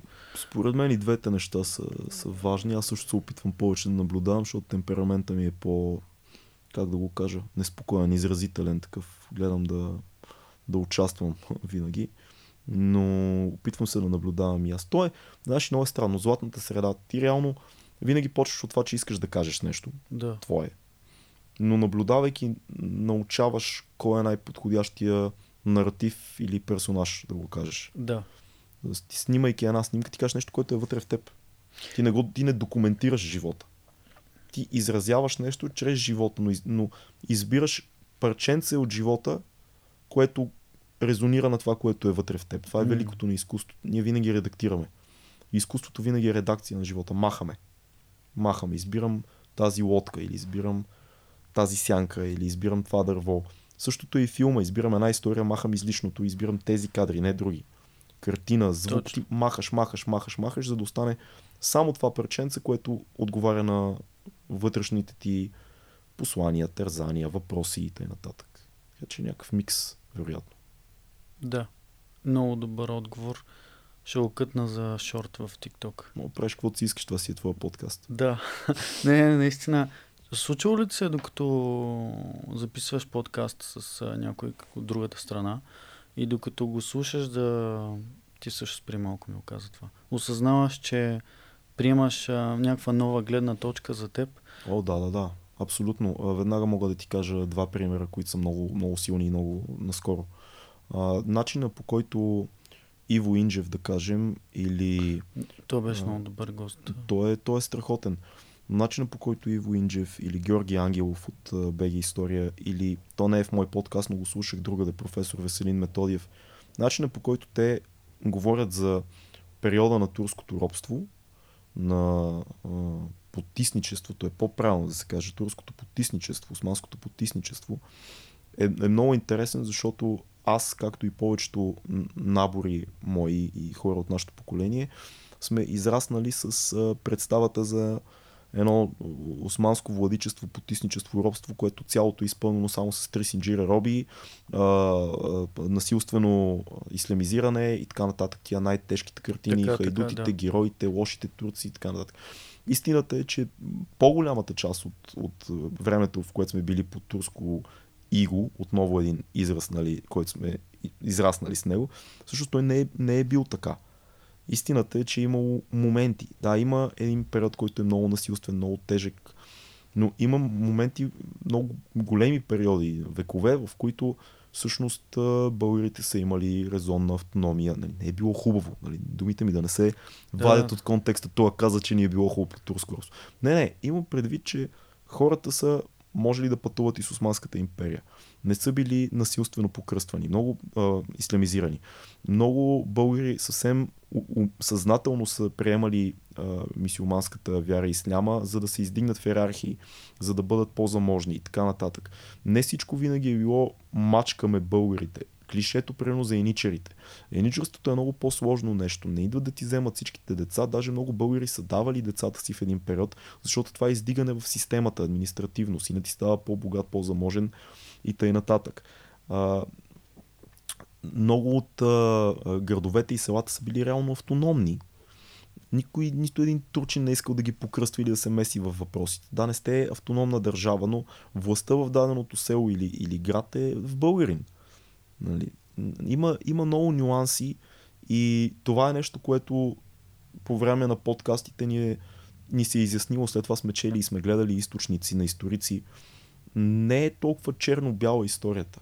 Да. И тия четири-пет века, пет века, които имаме под османско потисничество, те не са задължително пет века мачкат и ислямизират българи, защото ако беше така, ние щяхме да изчезнем. Факт. Като цяло една империя, турската империя, затова толкова дълго време просъществува, защото е имала много големи периоди на сравнително либерално управление на народите, които са част от нея, и автономност. Предполагам, че това ще е скандално за много хора, но повярвайте ми, това не са мои думи, а не е нещо, което аз съм си решил. Има много да. сериозни източници, най-вече на историци, професори, доценти и т.н. Моя преподавател, един от моите учители, академик Людмил Стайков, един от най-великите режисьори в историята на киното, е автор на филма Време разделно, който е повлиял на много хора. Това е много тежък филм. И за турското робство, има такива епични картини. Но човек не трябва да забравя, че киното по някой път е и пропагандно. Да. Не случайно този филм се реализира във време, в което се случва а, а, преименуването и реално а, голямото големия, големия поток на преименуване на турските имена в български. Да. А, и това пак е някакъв тип настройка на народа за, за това нещо. Бошите турци сега трябва да ги, да. Да ги превърнем в българи, защото иначе, нали, възродителният процес. Затова да, така да. Го, може да се сърчне в uh, Google, да се чете, да се да. гледат неща. Нещата са свързани. Но ето ти е една много, много силна идея, която аз като хлапе и като млад човек съм вярвал, че ние сме мачкани пет века. Всъщност, да, има насилие, има робство, има насилствено ислямизиране, но това не са пет века. Това са периоди. Да. Дори нещо като а, не знам кой пример да ти дам. Баташкото клане, например, така. Което постоянно се изтъква като пример за жестокостта в Ислямската империя. А, исля... Баташкото клане се случва, значи прочетете, защото в момента си вади от главата някакви неща, но да не, не съм професор по история, но установено е, че всъщност става дума за кавгана местни мутри турски, които искат да вземат едни имоти и, и, и а, да запазят влиянието си над, над дадения регион. Това не е акция на турската власт. Това е малко мутренска разправия. Нали? Така, силните така, турци така. В региона се извършват тия престъпления и зверства поради материален интерес. Не е някаква акция, сега ние, ние от Турската империя сега отиваме да избиеме българите. Нали? Да. Друг е въпросът, защо те са имали свободата да го направят. Точно така, да. Това нали, как да това се облича в да. а, идеология. Да. Но трябва да внимаваме с нюансите. Това е много интересна тема. И ето ти е една, една, една тема, по която подкаста много ни е карал да се замислим и да си зададем въпроси за неща, които сме имали подадено с главата си. Да. И зловещото османско робство, трисинджир роби пет века. Не. Има такива периоди. Има периоди на много повече разхлабване. Има много българи, които са пътували. Много хора, които са образовали, въпреки това, че България е част от Османската империя. Има много построени църкви. Не всичко е. Турците минават, изгарят Жар. църква. Нали? Да. Тогава нямаше да имаме църкви. Да. Има църкви, които са на няколко стотин години. Просто хващаме малки периоди и ги и, и използваме за, за целия м. период. Това е интересна тема. Аз не съм много компетентен и не мога да говоря. Аз също да не съм, но, но чух много интересни неща и позачетох. И, и аз напоследък чувам. Един филм има "Възвишение", mm-hmm. български. Да, на Виктор Божинов. Да. да. Той до някъде ми, ми показа на мен, че всъщност май нещата... Нюансите. Са били, да, нюанс. Да, супер, супер филм. Особено с хората, които доброволно, нали, са били... А, доброволно са... изчезна ми думата от главата. Са... Приемали си исляма. Да, да, точно, за да имат власт. Да. И, и, и си казвам, джага малко, всъщност, нали, това е филм, но нека се замисля малко. Филма стъпва на, на книга. И, да. Нещата са същите и сега. Абсолютно. А, нали, а, там има засегнати въпроса с а, м, културата и до някъде, не бих казал чуждопоклонничество, нали, хората, които искаха да се възвисят там. Да. Малко на Исус говоря, не помня добре идеите на самия филм. Не, не, така, ги... така. И сега пак ги има тия неща. И според мен, аз много силно се надявам, малко съм притеснен, ти ще ми кажеш какво мислиш mm. като артист, защото цъкам TikTok, имам социални мрежи. Проблема на България, защото аз избягам да говоря в политика и работи, но като завърших на този подкаст, искам да кажа, че според мен, а, да, да, за тази тема лекичко, според мен проблема много сериозен на България е, че богатите хора масово в България са с много ниска култура. Hmm. Не казвам, че всички са някой милионер да не се засегне, който ми гледа подкаста, hmm. но искам да кажа, че хората с схемите и корупцията и така нататък направили пари, и начинът, по който са се замогнали, и после ходят и се разцепват на челготека и карат скъпи коли, носят скъпи дрехи. Нали, вместо да оценят, той няма капацитета да оцени хубав филм. Хм. И, и хората, които просто няма култура, това е... Ти какво мислиш? Аз знаеш какво си мисля. Според мен е... А, трябва да гледаме нещата така. Хората с скъпите коли на дискотеката, които демонстрират някакви... възможности. Мисля, че спря тази камера. Фак, да, оставаме на другата само. Продължаваме ли? Да. Да. Хората, които демонстрират възможности, всъщност повечето не са богати хора. Да. Това са заможни хора в не много висок аспект. Тоест, богат човек е друго нещо. М, това друго, е много друго. Добър. Има нива в това нещо. А повечето хора, които са богати и в България, и в световен мащаб, са много свързани с културата и са много умни. Защото трудно се събира богатство и трудно се запазва. И нивото, на което се качваш от един момент нататък като бизнесмен, да кажем, хората, с които общуваш, те не са простаци. Да. Те колекционират изкуство. Да. Те имат а, фундации, свързани с каузи и т.н. Тях не ги виждаш почти никога в телевизионни предавания, дискотеки, жълти снимки на яхти с манекенки. Има много заможни хора в България, които са евтино заможни. Таки демонстрирам по-скоро, отколкото. Да. Но наистина богатите хора, имаме елит от богати хора в България, които правят много, много тихо и много а, морално действат. Има такива хора. Не трябва да казваме, че всеки, който е станал богат в България, е свързан с... Не, да, да, прав си. Но, но, но, но това, което е лошо като тенденция и което ти много хубаво напипваш според мен, е, че някакси ние решихме, че модела на заможен човек е прост човек. Да. Това се тиражира. Нали, скъпата кола, силиконовата жена, някакви лъскави дрежки, такива. Лош вкус във всичко. Показност.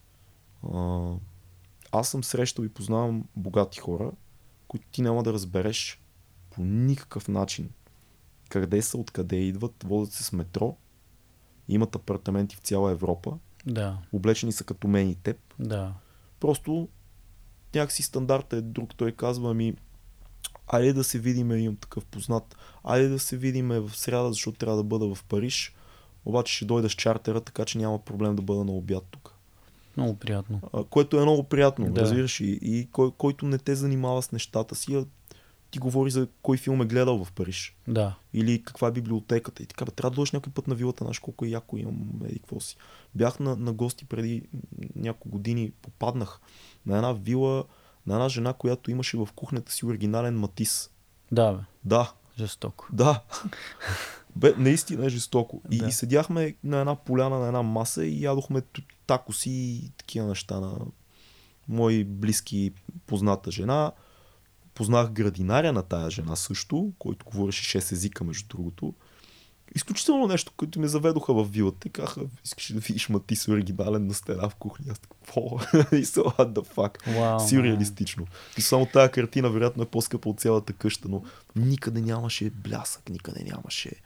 Yeah. Просто много хубава естетика и виждаш, че всичко е много хубаво. Мебели, градина yeah. поддържана. Голям двор с гора. И градинаря ми обясняваше, това вика, всичкото е на това семейство. Вика, е там гората и всичкото е тяхно. Yeah. Но никъде нямаш Бентли. Да. Нали, бараха някакви фордове, седани, някакви имаше някакви такива неща. Мисля, че имаха Тесла. Не съм много сигурен. Разбира се, да. Но това е проблема с възприятията. Тук ние свързваме успех с показност. Да. И това ни съсипва и затова и културата се приравнява в един момент до да. Кой ще ти говори за книги, кой ще ти говори за хубави филми, кой ще ти говори за изобразително изкуство. На всичкото отгоре заради деветдесетте години в България вярваме, че интелектуалец значи беден човек. Абсолютно. Това е някакво такова клише. Абсолютно. Някакви опърпани хора там си говорят за книги, пушат цигари и кафе от пластмасови чашки. Мега клишето. Което е тъжно, но ей богу, малко като излеземе в Европа, виждаме едни кинаджи, едни писатели, едни художници, които живеят много, много, много заможен живот, mm. много класен живот, който, който си изкарали с литература и изкуство. Работят много, но деня им, живота им минава в правене на внищене на тия дълбоки теми, които ние нямаме време в нашото битие да нищим. Да. И ти няма как да забележиш колко пари имат всъщност и не е и важно. Абсолютно, не е важно. Радвам се, че го мислиш и го казваш.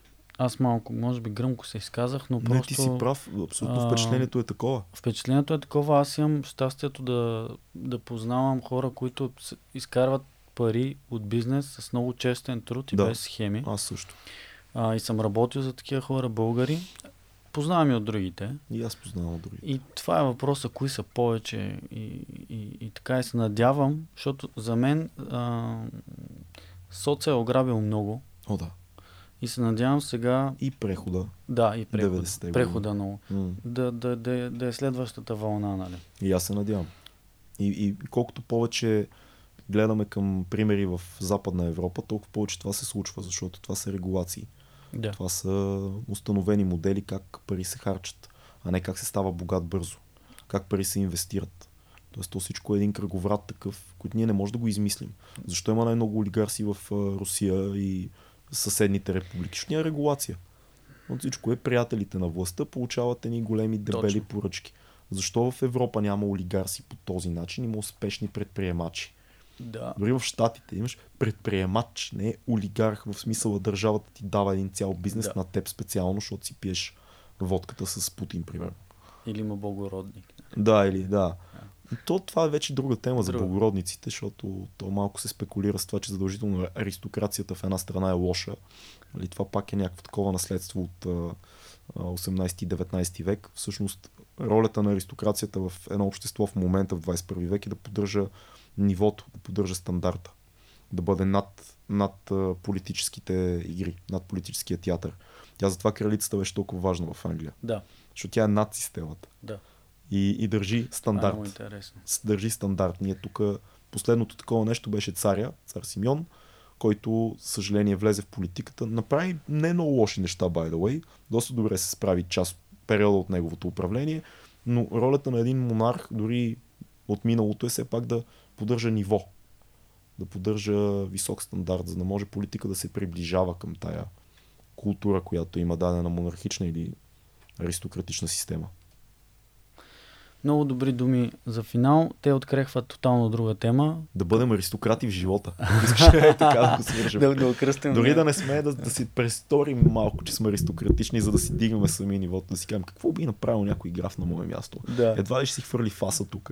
Графовете едва ли ще хвърли... препсува някой в движението? Да. Какво би направил един граф? Може би ще е малко по-толерантен. Може би малко по-толерантен. Това как се възприемаш има значение, как се държиш на, на, на ние пътя сме, на светфара. Колекцията от маските си. Да. Това е истината. Ние сме колекция от маски. Ние не сме бъди себе си.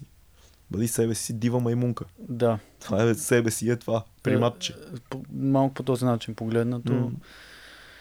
Ами, имаш ли, искаш ли за финал нещо да кажеш, тъй като ние малко сме технически днеска притиснати? За финал ти благодаря много за поканата. Беше ми приятно да поговорим и се надявам а, така, да има повече качествени подкасти като твоя, в които си разсъждаваме в ефир някакви неща и си говорим за култура, за креативност, за образование, за да може хората да не се чувстват изолирани, като гледат мейнстрим медиите, да си да. Кажат всичко е тъпо, човече, да. Всички са идиоти, защо подявалица съм в тази държава, да си пускат и някакви онлайн неща, в които се канят готини гости и се говори реалистично. И никой да. Не го е страх да каже това, което мисли, защото няма съдник и няма рейтинг. Да. Гадни финални думи, но не, не, всъщност не. Готини към теб, гадни за медийното пространство. Ами, так, то е такова, какво да направим? Такова е, всички да, го знаем. Да. Да направим. А, много ти благодаря за това, че беше тук, че проведохме този разговор. А, тук що се седа за да кърти, надявам се микрофона да не го е фанал много това. Mm. Шараут се седа. а, радвам се, че беше тук, радвам се, че имате вашия подкаст. Продължавайте да, да, да го правите, защото трябва да има и други готини подкасти, освен шегувам се, аз съм още едно на началото на, на нещата, вие сте много попревъртяли играта и, и се радвам, че прие а, да дойдеш, това го казах, но като колега подкастър и артист, който уважавам а, на българската сцена. Благодаря ти. Хора, благодаря и на вас, които гледахте. You know, знаете какво да направите. Имам Patreon с четири човека, на които много благодаря. Атакувайте този Patreon, да. Запалете този Patreon. Споделете видеото, коментирайте, напишете с какво не сте съгласни, с какво сте съгласни отдолу. И а, знаете как да използвате share, бутоните и така нататък. Благодаря и на вас, които не слушахте и гледахте час и четирийсет минути. Вау! Wow.